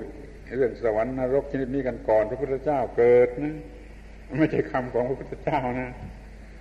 แต่พระเจ้าเกิดขึ้นในพลเมืองประชาชนพลเมืองที่เขาเชื่อนรกสวรรค์กันอย่างนี้นะท่านไม่คัดค้าน ท่านไม่คัดค้านนี่เป็นไหนคุณสมบัติอันเลิศของพระพุทธเจ้า อย่างหนึ่งที่พวกเราควรจะเอาอย่าง มื่อเขาพูดกันอยู่อย่างนั้น เมื่อเขาเชื่อกันอยู่อย่างนั้น เมื่อมันถือเขาถือกันอยู่อย่างนั้น แล้วเราเราไม่เห็นด้วยนะเราอย่าไปทะเลาะกับเขา เราอย่าไปหักล้างของเขาถ้าเราจะผสมรอยได้ก็ผสมรอย แล้วถ้าเรามีอะไรจะพูดของเราเราก็พูด พระพุทธเจ้าท่านม่ยกเลิกไอ้นรกสวรรค์ที่เขาถือเขาพูดกันอยู่ก่อนอย่างนั้น แต่ท่านไปเสริมว่า เออ ถ้าอยากไปสวรรค์ก็ทำอย่างนี้สิทำอย่างนี้สิ แล้วไปสวรรค์ชนิดที่แกต้องการ อย่าทำอย่างนี้ อย่าทำอย่างนี้จะไปนรก ชนิดที่แกไม่ต้องการ แต่ว่าสวรรค์ที่อยู่ที่ตาหูจมูกลิ้นกายใจ ฉันเห็นแล้ว ฉันเห็นแล้ว นรกที่อยู่ที่ตาหูจมูกลิ้นกายใจ ฉันเห็นแล้ว คือเมื่อทำผิดทางตาทางหูทางจมูกทางลิ้นทางกายทางใจทำผิดเป็นนรก อยู่ที่เนื้อที่ตัวพอทำถูกทางตาหูจมูกลิ้นกายใจ ก็เป็นสวรรค์นั่นก็อยู่ที่เนื้อที่ตัวท่านใช้คำว่ามายาทิฏฐามายาทิฏฐาฉันเห็นแล้ว แต่ก็ไม่ได้ค้านในที่เขาเชื่อกันอยู่ก่อนอย่างนั้น และยังผสมโรงด้วยว่า เออถ้าอยากจะไปสวรรค์ชนิดนั้นเราก็ทำทานทำศีลทำอะไรอย่างนี้สิท่านช่วยแน่ด้วย แต่ท่านไม่ได้แน่ให้มัวเมาในสวรรค์นั้นเต็มไปด้วยกามอารมณ์ นี่สวรรค์ที่แท้จริงเนี่ยคือความรู้สึกพอใจตัวเอง จนยกมือไหว้ตัวเองได้ ชื่นใจในตัวเอง เป็นหลักสากลจริยธรรมสากลศีลธรรมสากลเขาก็พูดกัน ที่พวกฝรั่งเขาก็เคยพูดกันมาก แต่เดี๋ยวนี้ไม่ค่อยพูดแล้วพวกฝรั่งยุคก่อนๆนั้นจะพูดเรื่อง รู้จักตัวเอง เชื่อมั่นในตัวเอง บังคับตัวเอง ช่วยตัวเอง ประสบผลสำเร็จแล้วพอใจตัวเองเนี่ย เป็นหลักธรรมะอยู่ในรูปกระทัดรัดที่สุด เป็นหลักสากล ซึ่งเรารับเอามาถือได้สมาชิกแผ่นดินธรรมนั่นนะจะต้องมีลักษณะเป็นผู้ที่รู้จักตัวเอง ว่าธรรมชาติสร้างมาอย่างไร แล้วก็ไว้ใจตัวเองว่าสามารถจะแก้ปัญหาได้ แล้วก็บังคับตัวเองให้กระทำอย่างนั้น ขั้นแล้วก็มีความพอใจตัวเอง แล้วก็เคารพนับถือตัวเอง ถ้ามันอยู่ได้อย่างนี้มันก็เป็นหลักธรรมในพระพุทธศาสนา เป็นของของธรรมชาติ เป็นกฎของธรรมชาติมันไม่ดีกว่าของศาสนาไหน ถ้าเป็นของธรรมชาติ เรารู้เรื่อง ของธรรมชาติ โดยนัยยะดังที่กล่าวมาแล้วว่า รู้จักตัวธรรมชาติ รู้จักกฎของธรรมชาติ รู้จักหน้าที่ตามกฎของธรรมชาติ รู้จักผลจากหน้าที่สี่อย่างนี้มันเป็นหลักประกัน ไม่ผิดได้ ไม่ผิดไม่ให้ผิดหรือไม่ให้เกิดโทษขึ้นมาได้อาการทำหน้าที่ถูกต้องตามกฎของธรรมชาตินั่นแหละ มันรับประกันไม่ให้เกิดความผิดพลาดขึ้นมาได้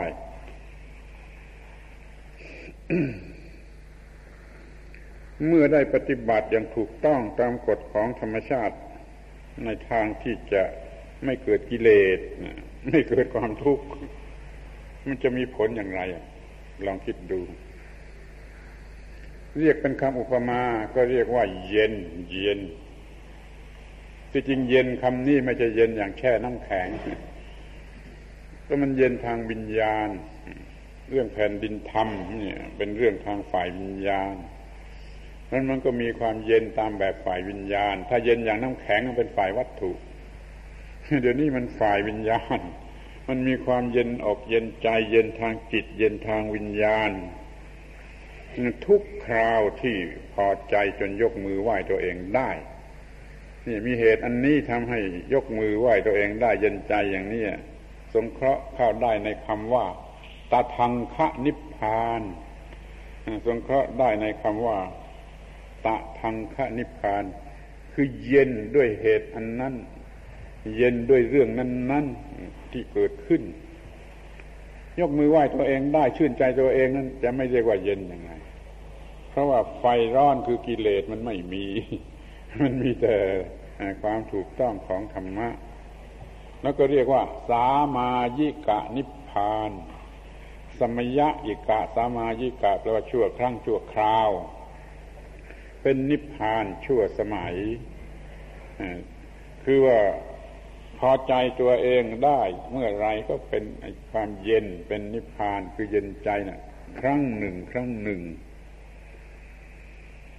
เรามีความเย็นชนิดนี้ อยู่เป็น เป็นหลัก ก็เรียกว่าทำความพอใจ แก่ตนเองได้โดยการประพฤติกระทำของตน กิเลสราคะโทสะโมหะนั้นเปรียบเหมือนไฟเป็นของร้อน เมื่อไรไฟไม่มีมันก็คือเย็นก็คือเย็นนั่นแหละเรียกว่านิพพานตามธรรมชาตินี่ทุกคนเนี่ยอันมากล้าท่าว่า ใครบ้างที่เห็นว่ากิเลสเกิดอยู่ตลอดเวลาทุกครั้งหายใจเข้าออก กิเลสน่ะเกิดเป็นคราวๆไอ้ที่ว่างจากกิเลสก็อีกจะมีระยะยาวกว่า ใครเกิดกิเลสอยู่ทุกลมหายใจเข้าออก ถ้าเป็นอย่างนั้นจริงตายแล้ว เป็นบ้าแล้วตายแล้วไม่ได้มามานั่งกันอยู่อย่างนี้กิเลสไม่ได้เกิดอยู่ตลอดเวลานาทีอย่างนี้ มันมีเวลาที่มันระงับไป คือยังไม่เกิดนั้นเวลานั้นแหละคือเวลาที่เย็น เย็นตรงกับคำว่า นิพพาน นิพพานแปลว่า เย็น คนที่ไม่รู้จักนิพพาน ก็กลัวนิพพานเขาสอนกันมาผิดๆว่าไม่มีอะไร ไม่มีอะไรว่างเวิ้งไปหมดนั่นเขาก็กลัวนิพพานที่จริงนิพพานเป็นโพสิทีฟเป็นเป็นสิ่งที่มีได้เอาได้ เป็นสิ่งที่มีอยู่เป็นสิ่งที่มีอยู่โดยธรรมชาติ ถ้าว่าเราไม่มีระยะที่ว่างจากกิเลสจะเลยร้อนอยู่ด้วยกิเลสแล้วเราก็ตายหมดแล้ว หรือเป็นบ้าหมดแล้วระยะที่มันว่างจากกิเลสมันมีอยู่พอให้เราเป็นสุขรอดชีวิตอยู่ได้ ควรจะขอบพระคุณของพระนิพพาน ที่มีมาเป็นระยะระยะน้อยๆ ตัวอย่างนี่ช่วยชีวิตรอดอยู่ได้มิฉะนั้นเป็นบ้าหมดแล้วตายหมดแล้วคำว่านิพพานแปลว่าเย็น ไม่ค่อยเอามาพูดไม่ไม่ไม่ค่อยเอามาซ้อนกัน พูดกันย่อๆพูดกันอย่างลวกลวกว่า ไม่รู้อยู่ที่ไหนแล้วก็ไป แล้วก็ไม่มีเรื่องมีราวอะไรคำว่าเย็นนี่ ภาษาบาลี คือคำว่า นิพพานนั่นเอง เย็นนี่เย็นได้ทั้งทางวัตถุ วัตถุเย็นก็เรียกว่านิพพานของวัตถุ สัตว์เดรัจฉานเย็นก็เรียกว่านิพพานของสัตว์เดรัจฉาน มนุษย์เย็นก็เรียกว่านิพพานของมนุษย์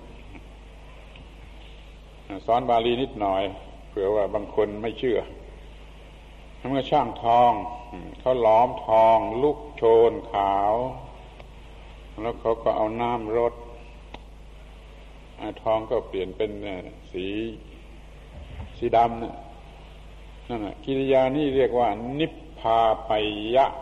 สุวรรณัง นิพพาไปยะ ยังแท่งทองนั่นให้นิพพานแท่งทองเป็นวัตถุแต่แท้มันยังนิพพานได้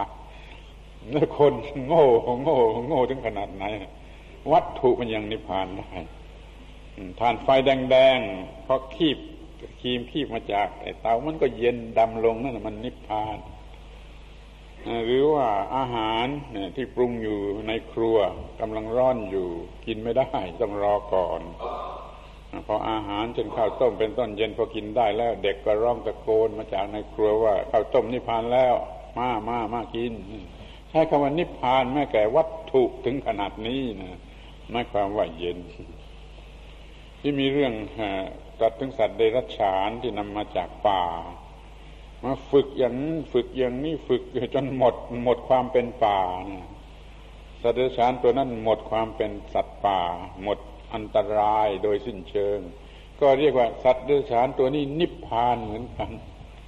คำบาลีใช้คำว่านิพพานด้วยเหมือนกัน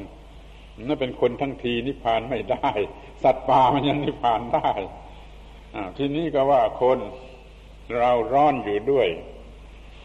กิเลสไฟกิเลส ถ้ากิเลสไม่เกิด ตอนนั้นก็เย็น ถ้ากิเลสเกิดมันก็ร้อน เราอยากจะมีชีวิตเย็น เย็นอกเย็นใจคำนี้ใช้ถึงใช้แก่ความเย็นอกเย็นใจตามภาษาชาวบ้าน เมื่อไรใครพูดว่าต้องการความเย็นอกเย็นใจ ถ้าพูดเป็นบาลีก็คือเขาต้องการนิพพานเมื่อวันประกวด นางงามให้พระสิทธัตถะเลือก เมื่อพระสิทธัตถะเดินผ่านเจ้าหญิงโคตโคตเจ้าหญิงสักยะคนหนึ่ง หญิงสาวโคตมะ คนนั่นก็พูดขึ้นว่า บุรุษนี้เป็นลูกของใครแม่ของเขาจะนิพพาน ก็เล็งหมายถึงพระสิทธัตถะที่เดินมาว่าบุรุษนี้เป็น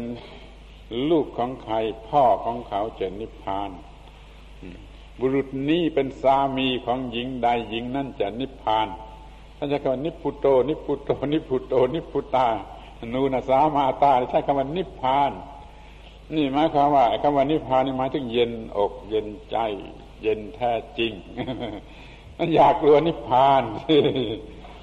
นี่มันเป็นนิพพานที่ช่วยเราอยู่ทุกเวลานาทีไม่ให้ ไม่เป็นโรคประสาทไม่นอนไม่หลับ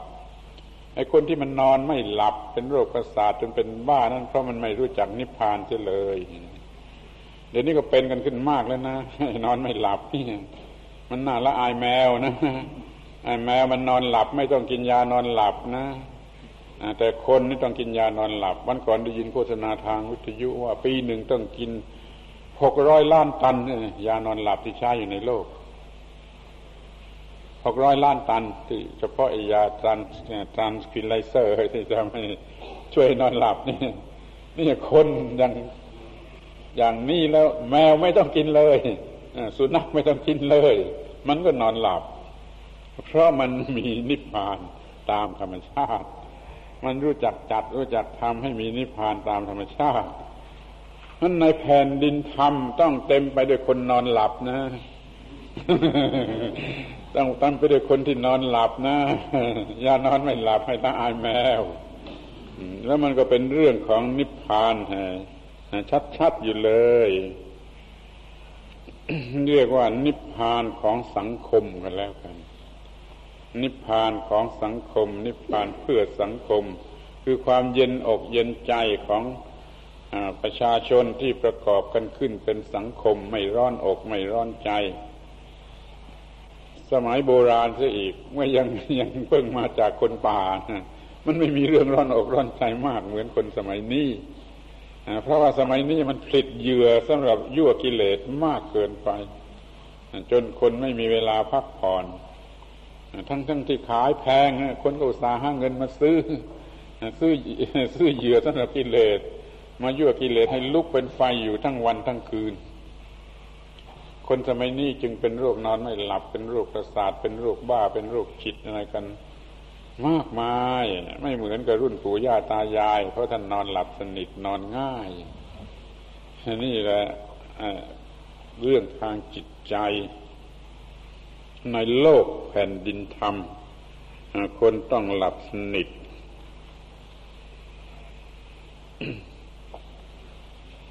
เมื่อนอนหลับ ไอ้เรื่องนอนหลับหรือพักผ่อนต้องเป็นเรื่องที่ทำได้ อย่างสมบูรณ์ถ้านอนไม่หลับก็ก็ต้องนึกละอายแมวเถอะอย่าอย่าว่าอะไรเลยถ้านอนไม่หลับก็สับกระส่ายอยู่แล้วก็นึกละอายแมวบางทีมันจะช่วยนอนหลับ เพราะว่าแมวมันไม่ต้องกินยานอนหลับ แล้วมันก็หลับ สัตว์เดรัจฉานทั่วไปอะมันไม่ต้อง ไม่รู้จักกินยานอนหลับ เพราะมันไม่มีจะกิน แต่มันก็นอนหลับเต็มตามที่ร่างกายมันต้องการส่วนคนนไปหาเหยื่อมากวนมันล่อกิเลสจนหาเวลาหลับยากแม้หลับก็สะดุ้งแม้หลับก็ไม่สนิท เพราะว่ามันมีความรู้สึกผูกพันกันอยู่กับเหยื่อของกิเลส กิเลสก็ทำงานอยู่ใต้สำนึกเรื่อยไป แม้นอนอยู่ทั้งคืนไอ้ความหลับแท้จริงมันก็ไม่มี นี่มันไม่ไหวแล้ว เป็นความเสื่อมเสียในด้านจิตใจ เป็นความเสียหายของโลกในทางวิญญาณ เมื่อโลกเออเมื่อทางวิญญาณมันไม่หลับไอ้ทางกายมันก็ไม่หลับทั้งการที่ทำจิตให้หยุดให้หลับในทางวิญญาณ เช่นทำสมาธิรู้จักทำสมาธิ ให้มีความหยุดพักผ่อนทางจิต อ้ร่างกายก็พลอยได้รับความพักผ่อนไปด้วย นั่นทำสมาธิได้สักชั่วโมงหนึ่งมันก็เหมือนกับให้หลับทางร่างกายได้ตั้งหลายหลายชั่วโมง นี่มันเป็นเรื่องของธรรมชาติ เป็นไปตามกฎของธรรมชาติ เมื่อมนุษย์ได้ละทิ้งกฎเกณฑ์ของธรรมชาติ มากเข้าเท่าไรปัญหามันก็เกิดขึ้นเท่านั้น เกิดขึ้นมากขึ้นเท่านั้นอาตมาจึงชักชวนเราอยู่ใกล้ๆธรรมชาติเป็นเกลอกับธรรมชาติ ให้เหมือนพระพุทธเจ้ากันเถิดพระพุทธเจ้าประสูติกลางดินตรัสรู้กลางดินสอนกลางดินอยู่กลางดิน นิพพานกลางดิน พระพุทธเจ้าประสูตรใต้ต้นไม้ โคนไม้ตัดสรู้กับโคนไม้ อยู่โดยมากกับโคนไม้ สอนกับโคนไม้นินิพพานก็โคนไม้ นิพพานที่โคนต้นสาระต้นไม้เกิดตัดสรู้อยู่สอนตายโคนต้นไม้เนี่ยท่านเป็นเกลือกับธรรมชาติมากอย่างนี้ แต่ว่าสาวกของพ ระองค์อยากไปอยู่บนสวรรค์บนวิมาน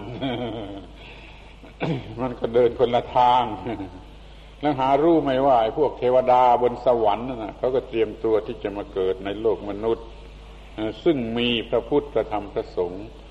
นี่เป็นเรื่องที่มีอยู่ในพระบาลีเทวดาองค์หนึ่งมันถึงคราวที่จะต้องจุดติคือตายจากเทวดา มันก็เป็นทุกข์ว่านี่จะไปเกิดที่ไหนดี จะไปไปไปสู่สุขติที่ไหนดี ที่เราจุติจากนี้ ไปถามเพื่อนเทวดาด้วยกันคนนั้นคนนี้ก็ไม่รู้ไม่รู้ ไปถามจอมเทวดาเท่าสักกะเท่าสักกะก็ฉันก็ไม่รู้ ไปถามพระพุทธเจ้า เนี่ยในที่สุดเทวดานั้นลงมติ ต้องกันหมดว่าไปเกิดในเมืองมนุษย์ ซึ่งมีพระพุทธพระธรรมพระสงฆ์หาได้ง่ายยิ่งกว่าในเมืองเทวดา เทวดาเขามุ่งจะมาสุคติที่โลกมนุษย์ ซึ่งหาพระพุทธพระธรรมพระสงฆ์ได้ง่ายในในเมืองเทวดาหาได้ยากนี่ขอคิดดูเรามันกำลังสวนทางกันอยู่กับกฎธรรมชาติทำบุญตักบาตรตักช้อนเอาวิมานหลัง นางฟ้าห้าร้อยนี่ นี่มันมันเรื่องยิ่งกว่าค่ากำไรเกินควรซะอีก แล้วมันจะไม่ส่งเสริมกิเลสยังไงมันก็เป็นเรื่องส่งเสริมกิเลสผิดธรรมชาติเกินไปนะ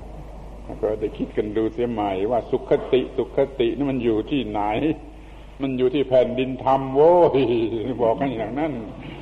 มันอยู่ที่นอนหลับสนิท ไม่ต้องอายแล้วละอายแม่โว้ยบอกกันไปอย่างนั้นสิ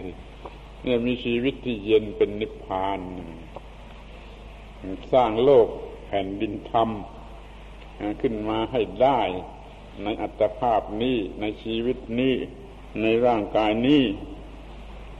นั่นก็เรียกว่ามีโลกพระศีอารยเมตไตรกันที่นี่ เป็นแผ่นดินทอง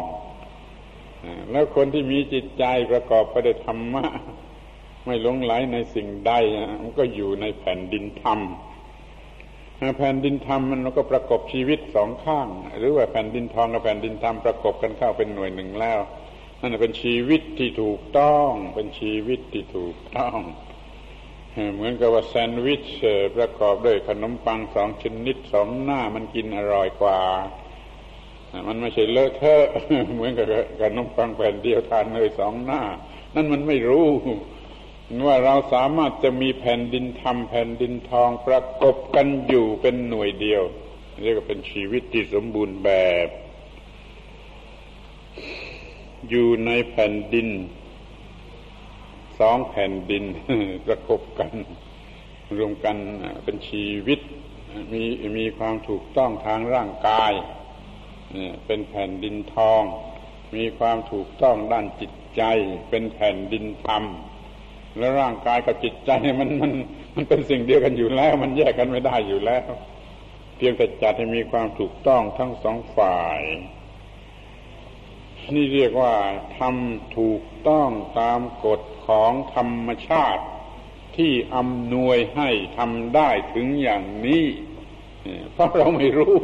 เราก็ไม่ได้ทำไม่ได้คิดจะทำหรือว่าเป็นหลงไหลในเรื่องกิเลสมากเกินไปก็ไม่อยากจะทำ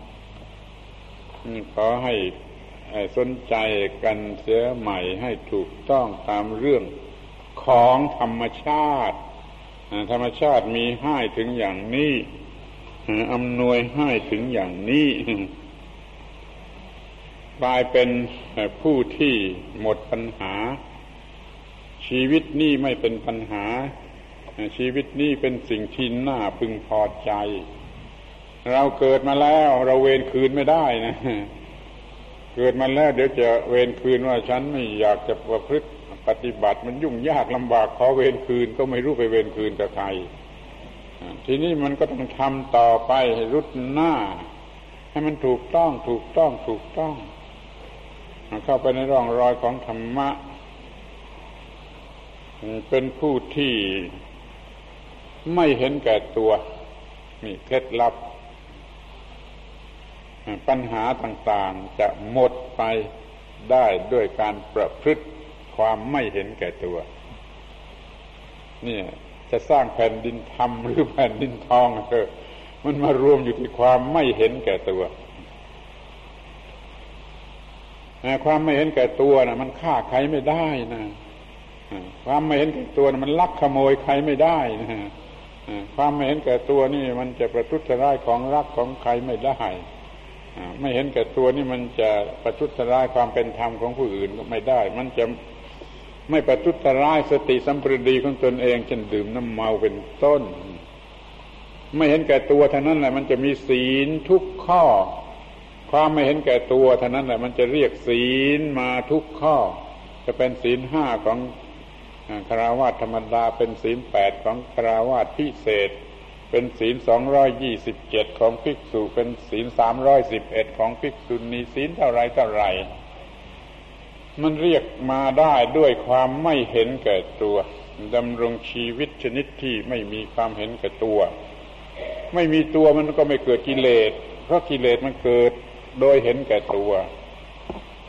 กิเลสไม่อาจจะเกิดแก่บุคคลผู้ไม่มีความเห็นแก่ตัว เมื่อกิเลสไม่เกิดมันก็เป็นนิพพาน นิพพาน นิพพานไปเสียหมด คือเย็นเย็นเย็นเย็นไปเสียหมดคือนี่คนมันเห็นแก่ตัวคิดดูสิ ถ้าเราทำอะไรทำอะไรด้วยความเห็นแก่ตัว เป็นอย่างไรใครเขาทมน้ำลายทั้งนั้นไม่อยากช่วย ถ้าเราทำอะไรด้วยความเห็นแก่ตัว เราจะหาเพื่อนร่วมมือไม่ได้นะ ราะเขามันเกลียด อันนี้มันเห็นแก่ตัวนี่เขาไม่อยากจะร่วมด้วยไม่อยากช่วยเหลือนี่ระวังให้ดี คนที่เห็นแก่ตัวทำอะไร เพราะความเห็นแก่ตัวนั่นจะไม่มีใครร่วมร่วมมือด้วย จะไม่มีใครเอาด้วยถ้าว่าทำเพื่อธรรมะเพื่อผู้อื่น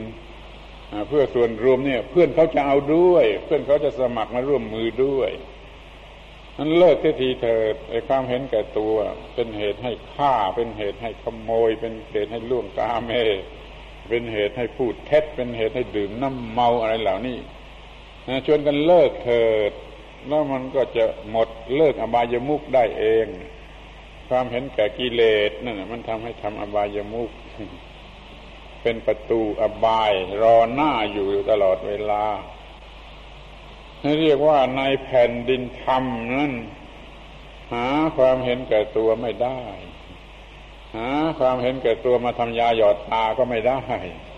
เพราะมันไม่มีอที่จริง ๆ นี่เป็นเครื่องวัดว่าไอ้แผ่นดินธรรมนี่ เป็นไปอย่างถูกต้องแล้ว ในที่สุดมันก็ หมด เรื่องมันก็ก็หมด เรียกว่า สนใจในหน้าที่ธรรมะคือหน้าที่ทำหน้าที่ที่ไหนมีธรรมะที่นั่น อย่าเอาธรรมะไว้ที่วัดและตัวเองอยู่ที่บ้านเหมือนคนทั่วๆไป คิดว่าต้องมาทำมามามามาปฏิบัติธรรมะที่วัดนะที่จริงอยู่ที่ไหนทำหน้าที่ถูกต้องมันก็จะมีธรรมะที่นั่น แล้วก็จะ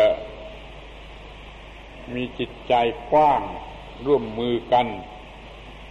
ได้ เพราะว่าการร่วมมือกันก็เป็นหน้าที่เหมือนกัน การที่ต่างคนต่างทำก็เป็นหน้าที่ แต่การร่วมมือกันก็ทำเป็นหน้าที่ยิ่งกว่า เป็นหน้าที่ที่ยิ่งไปกว่าเราก็ควรจะได้ร่วมมือกัน แล้วเมื่อรู้สึกว่าไอ้หน้าที่คือธรรมะ หน้าที่คือธรรมะ หน้าที่คือธรรมะนี่อย่าลืมพอได้ทำหน้าที่ก็พอใจเนี่ยพอใจเพราะมันเป็นธรรมะเนี่ยพอใจก็ทำสนุกสิมันจึงทำงานสนุก เพราะว่าไอ้งานนั่นคือธรรมะทำนาทำสวนค้าขายทำอะไรก็ตาม ที่เป็นหน้าที่หลักในการทำมาหากินก็ทำแล้วพอใจเรียกว่าเป็นการปฏิบัติศีลสมาธิปัญญาสูงขึ้นไป ก็ยิ่งพอใจ เรียกว่า มีความพอใจ ในเมื่อได้ทำหน้าที่ได้ทำหน้าที่เหงื่อยิ่งออกมายิ่งเย็นนะถ้ามีจิตใจชนิดนี้เหงื่อออกมาจะกลายเป็นน้ำมนเย็น ถ้าไม่มีธรรมะข้อนี้พอเหงื่อออกมาก็ไปขโมยดีกว่า ไม่อยากไถนาไม่อยากทำอะไรแล้ว พอเหงื่อออกมาก็ชวนไปขโมยดีกว่าแต่ถ้ามีจิตใจอย่างนี้พอเหงื่อออกมาก็ยิ่งเย็น ยิ่งเย็น เย็นเย็นเพราะมันเป็นเหงื่อที่ออกมาจากธรรมะเนี่ยขอทุกคนพอใจในหน้าที่ เพราะหน้าที่คือธรรมะแล้วความพอใจเนี่ยเป็นเครื่องทุ่นแรงสูงสุด ยิ่งกว่ารถแทรกเตอร์สักสิบตัว ความพอใจในหน้าที่คือธรรมะมันเป็นเครื่องทุ่นแรง เครื่องทุ่นแรงที่สูงสุด ยิ่งกว่าเครื่องทุ่นแรงใดๆทำไปด้วยสติปัญญา อย่าทำไปด้วยกิเลสตัณหา พอมีกิเลสตัณหามันก็ร้อน พอคิดจะทำมันก็ร้อนจนแล้วกำลังทำอยู่มันก็ร้อน ร้อนเมื่อไรมันจะได้เงิน พอได้เงินมาก็ไปหาของร้อนก็ร้อนตลอดสาย อย่าทำอะไรด้วยกิเลสตัณหา แต่ทำด้วยโพธิปัญญา คือความรู้ที่ถูกต้อง เรียกว่าโพธิปัญญาในความรู้ที่ผิดผิดนั่นเรียกว่ากิเลสตัณหา ความรู้ผิด เรียกว่ามิจฉาทิฏฐิ คือกิเลสตัณหา ความรู้ถูก เรียกว่าสัมมาทิฏฐิ เป็นโพธิปัญญา ถ้าทำด้วยโพธิปัญญาไม่เหนื่อย จะไม่รู้สึกเหนื่อยจะไม่รู้สึกเครียด มีแต่ความพอใจ ถ้าทำด้วยกิเลสตัณหาจะเหนื่อยตั้งแต่ก่อนก่อนทำพอคิดว่าจะทำมันก็เหนื่อยแล้ว คือมันหิวมันหวังมันหิวอยู่ตลอดเวลา มันก็เหนื่อยตั้งแต่ก่อนทำทำอยู่ก็เหนื่อย ได้มันแล้วก็ยังเหนื่อย เพราะว่าตักละในเรื่องของกิเลสตัณหา เอาเงินมาเท่าไรก็ซื้อเหยื่อให้กิเลสตัณหาไม่พอ ดังนั้นมันจึงหิวอยู่เรื่อย มันก็เลยคอรับชั่นนี่ที่ว่าคอรับชั่นกันนักเนี่ยเพราะมันเป็นธาตุของกิเลสตัณหา อย่าทำงานด้วยกิเลสตัณหาเลยทำงานด้วยโพธิปัญญา แล้วสิ่งต่างๆทางจิตเนี่ยจะสบายจะไม่เครียดครับ การทำงานอย่างเครียดเครียดครับมันตายเร็ว ไม่ต้องมีใครมาแช่ง ทำงานด้วยกิเลสตัณหาเครียดครับอยู่นี่มันตายเร็วทำงานด้วยสติปัญญา รู้หน้าที่คือธรรมะธรรมะคือหน้าที่ มันเป็นสุขเมื่อทำงานนี่ฟังฟังยากไหมมันเป็นสุขเมื่อกำลังทำงานเข้าใจว่าท่านทั้งหลาย ไม่ถือหลักว่าเป็นสุขเมื่อกำลังทำงาน จะถือหลักว่าทำงานได้เงินมาแล้วไปซื้อหาความสุขนั่นยิ่งโง่ใหญ่ ไอ้ที่เอาเงินไปซื้อมันไม่ใช่ความสุขเป็นความเพลิดเพลิน เอามาหล่อเลี้ยงตัณหาไอ้ความสุขนี่เกิดเมื่อมีความรู้สึกแก่ตัวเองว่ามันถูกต้องถูกต้องทำงานอยู่รู้สึกเป็นสุข เพราะว่าเป็นความถูกต้อง ความสุขนี่แท้จริง ความสุขที่เกิดอยู่ในขณะที่ทำงานนั่นแหละมันไม่ต้องการเงิน ไม่ต้องใช้เงินแต่เป็นความสุขจริง ให้แก่ผู้นั้น ทำงานได้เงินแล้วไปซื้อหาไออาบอบนวดอะไรนั่นมันเป็นความเพลิดเพลิน มันไม่ใช่ความสุข ถ้าเท่าไรก็ไม่พอ ไม่เท่าไรก็ต้องในคอร์รัปชันก็จะได้ไปนอนอยู่ในตารางเนี่ยพูดกันเป็นคำสั้น ๆ ว่าความสุขที่แท้จริงไม่ต้องใช้เงิน แม้แต่สตางค์เดียว เชื่อไม่เชื่อทำใจ ในความสุขยิ่งหลอกลวงเท่าไรยิ่งต้องใช้เงินมากเท่านั้น ถ้าความสุขที่แท้จริง มันไม่ต้องการเงินเนี่ยมันสุขเสร็จแล้วเมื่อกำลังทำงานเลยเงินเหลืออยู่เยอะ เอาไปใช้ให้เป็นประโยชน์อะไรก็ได้นี่ความสุขหลอกลวง มันก็หายตามกิเลส มันก็ต้องไปซื้อเหยื่อของกิเลส สถานเริงรมจึงเต็มไปทั้งโลกเพื่อจะให้คนโง่เหล่านี้ไปซื้อหา เป็นความเพลิดเพลินทั้งนั้น แล้วโลกก็ยิ่งไม่มี สันติสุขไม่มีสันติภาพ มีแต่ความปั่นป่วนของบุคคลผู้มีกิเลสทั้งนั้นความสุขที่แท้จริงไม่ต้องใช้เงินจะจำไว้ด้วย ถ้ายังถ้าต้องใช้เงินเลยให้ดูเถอะดูเถอะจะเป็นความสุขหลอกลวงเสมอ ถ้าความสุขที่แท้จริงอะคือความพอใจเมื่อรู้สึกว่าได้ปฏิบัติธรรมะคือหน้าที่พระพุทธเจ้าท่านก็ตัด ว่านิพพานนั้นให้เปล่า อย่ากลัวนิพพานกันนักเลย เป็นของให้เปล่า เมื่อเมื่อเมื่อนิมนต์พระไปสวดเจริญพระพุทธมนต์บ้านนะพระจะสวดบทนี้เสมอแต่แต่แต่เจ้าของบ้านจะฟังหรือไม่ฟังก็ไม่รู้ ทุกคราวที่เจริญพระพุทธมนต์ที่บ้านนะพระจะต้องสวดประโยคนี้เสมอ ลัทธามุทา นิพุติงพุญญมานา นิพันติตีราเนี่ยวันนิพพานได้ได้นิพพานมาบริโภคอยู่เปล่าๆคือไม่ต้องเสียสตางค์คือได้ปฏิบัติตามที่กล่าวมาแล้วข้างต้นข้างต้นจนมาถึงนี่ก็เรียกว่าได้นิพพานมาบริโภคอยู่เปล่าๆนิพพานไม่คิดสตางค์อย่าได้กลัวนิพพานเลยให้เปล่าไม่คิดสตางค์ นึกเอาอย่างน้อยๆ เอาอย่างน้อยๆ เป็นครั้งเป็นคราวเป็นระยะระยะจะหล่อเลี้ยงชีวิตให้เย็น เป็นชีวิตเย็น ขอบคุณพระนิพพานที่ธรรมชาติให้ เวลาใดเราไม่มีกิเลสอยู่ในใจเมื่อนั้นเป็นนิพพานพอกิเลสมาก็ร้อนเป็นไฟเป็นวัฏฏะสงสารเป็นอะไรไปพักหนึ่ง เดี๋ยวกิเลสก็ดับไป ก็เป็นนิพพานเนี่ยมันสลับกันอยู่กับวัฏฏะสงสารอย่างนี้ ส่วนที่เป็นนิพพานช่วยเรานอนหลับ ช่วยเราพักผ่อน ถ้าไม่มีอันนี้จะเครียดจนเป็นบ้า จนเป็นโรคประสาทเป็นบ้าหรือตายนี่ขอบคุณพระนิพพาน น้อยๆคราวละน้อยๆที่ธรรมชาติมีให้ที่ทำให้นอนหลับสนิทไม่ต้องละอายแมวเนี่ยไปทีหนึ่งก้อน แล้วก็จะได้มีอัตภาพมีชีวิตดี มีสุขภาพดี มีอนามัยดี เพราะความนอนหลับสนิทพักผ่อนสนิทนี่หวังว่าสมาชิกแผ่นดินธรรมทั้งหลาย จะได้รู้จักสิ่งนี้คือนิพพานที่ให้เปล่า พระพุทธเจ้าท่านจัดว่านิพพานให้เปล่า แล้วก็ให้เปล่าจริงๆด้วย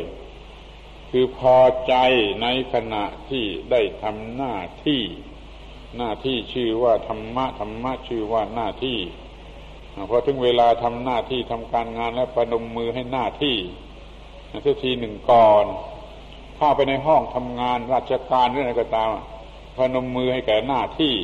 แสดงความเคารพหน้าที่บูชาหน้าที่ก็ทำงานเถอะจะสบายใจ จะทำงานได้สนุกเบิกบานในการงานชาวนาเอาควายเอาไถมาแล้วก็พนมมือเสียก่อน ให้นมพนมมือให้ควายให้ไถนั่นแหละอย่าละอายเลยนี่เป็นหน้าที่เป็นหน้าที่เป็นธรรมะเป็นหน้าที่แล้วก็ไถนาชาวสวนคนค้าขายอะไรก็ตาม เมื่อเข้าไปในที่ทำงานก็พนมมือให้แก่เครื่องมือเครื่องใช้ไม้สอย ที่จะทำงานด้วยทำงานด้วยความเคารพให้มันเคารพนี่ให้มันเคารพทั้งทางกาย ให้มันเคารพทั้งทางจิตนี่ นี่เรียกเคารพหน้าที่เคารพธรรมะซึ่งเป็นหน้าที่ ถ้ามีปัญหาอะไรขึ้นมา อย่าปลุนพลัน ตัดสินโดยอำนาจกิเลส ถ้ามีความสงสัยอะไรขึ้นมา จงสำรวมสติสัมปชัญญะให้จิตเป็นสมาธิ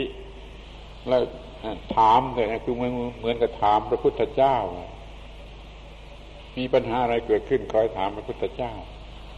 คือตั้งจิต ให้ดีสำรวมจิตให้ดีว่านะโมหรืออะไรก็ตามอะสำรวมจิตให้เป็นสมาธิทำอาณาปานสติกำหนดลมหายใจเข้าออกให้จิตเป็นปกติ แล้วตั้งปัญหาถามขึ้นมาคำตอบนั้น จะเป็นเสมือนหนึ่งคำตอบที่มาจากพระพุทธเจ้า นี่เรียกว่าถ้ามีปัญหาอะไรให้ถามพระพุทธเจ้าก่อน อย่าเพื่อตัดสินอะไรลงไปเพื่อพลาด มันจะเป็นกิเลสทั้งนั้น นี่เรียกว่า ธรรมชาติมีอยู่อย่างนี้ ธรรมชาติมีให้อย่างนี้เป็นพุทธบริษัททั้งทีมีปัญหาอะไร ให้ทูลถามพระพุทธเจ้าก่อนทำจิตให้สะอาดสว่างสงบแล้วตั้งปัญหาขึ้นมาคำตอบนั้นจะถูกต้องเพราะว่ามันมาจากพระพุทธเจ้า คือสติปัญญาที่ถูกต้อง สติปัญญาที่แท้จริง เอาละในที่สุดนี้ก็เป็นอันว่าทุกคนคงจะพอใจในสิ่งที่เรียกว่าหน้าที่ธรรมะคือหน้าที่หน้าที่คือธรรมะ ทุกคนคงจะรักหน้าที่ แล้วก็ทำหน้าที่ด้วยความรู้สึกเป็นสุขตลอดเวลาที่ทำหน้าที่ท่านครบวันหนึ่งแล้วก็พอใจตัวเอง ยกมือไหว้ตัวเอง การยกมือไหว้ตัวเองนั้นเท่ากับไหว้พระพุทธพระธรรมพระสงฆ์ด้วยเสร็จหมดเลย ยกมือไหว้ตัวเองเท่านั้นแหละจะเหมือนกับไหว้พระพุทธพระธรรมพระสงฆ์ด้วยเสร็จเพราะการทำหน้าที่ถูกต้องนะมันเป็นพระพุทธพระธรรมพระสงฆ์อยู่ในนั้น ยกมือไหว้ตัวเองที่ทำอะไรได้ถูกต้องนั้นเท่ากับไหว้หมดเลยไหว้พระพุทธไหว้พระธรรมไหว้พระสงฆ์ไหว้ครูบาอาจารย์บิดามารดาอะไรหมด เขาสอนให้ไหว้กันสามครั้งสี่ครั้งอาตมาว่าไหว้ครั้งเดียวพอคือไหว้ตัวเองถ้าไหว้ตัวเองได้เนี่ยคือไหว้ทั้งหมดเลย มันมีพระพุทธพระธรรมพระสงฆ์อะไรอยู่ในความดีของตัวเองที่ที่ทำให้ไหว้ตัวเองได้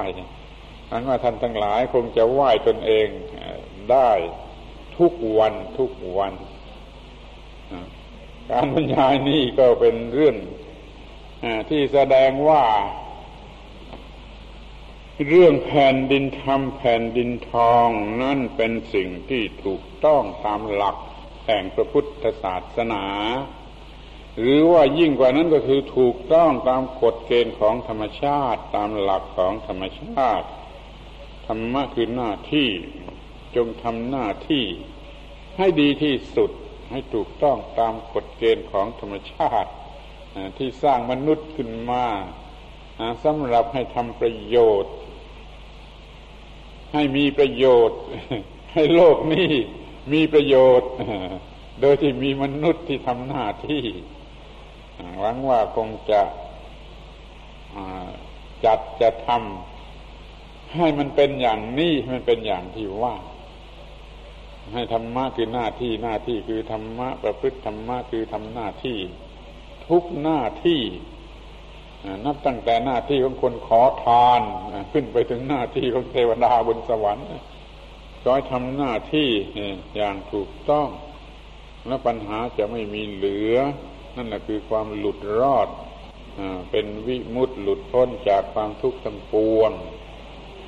การบรรยายนี้สมควรแก่เวลาแล้วขอฝากความหวังว่าท่านทั้งหลาย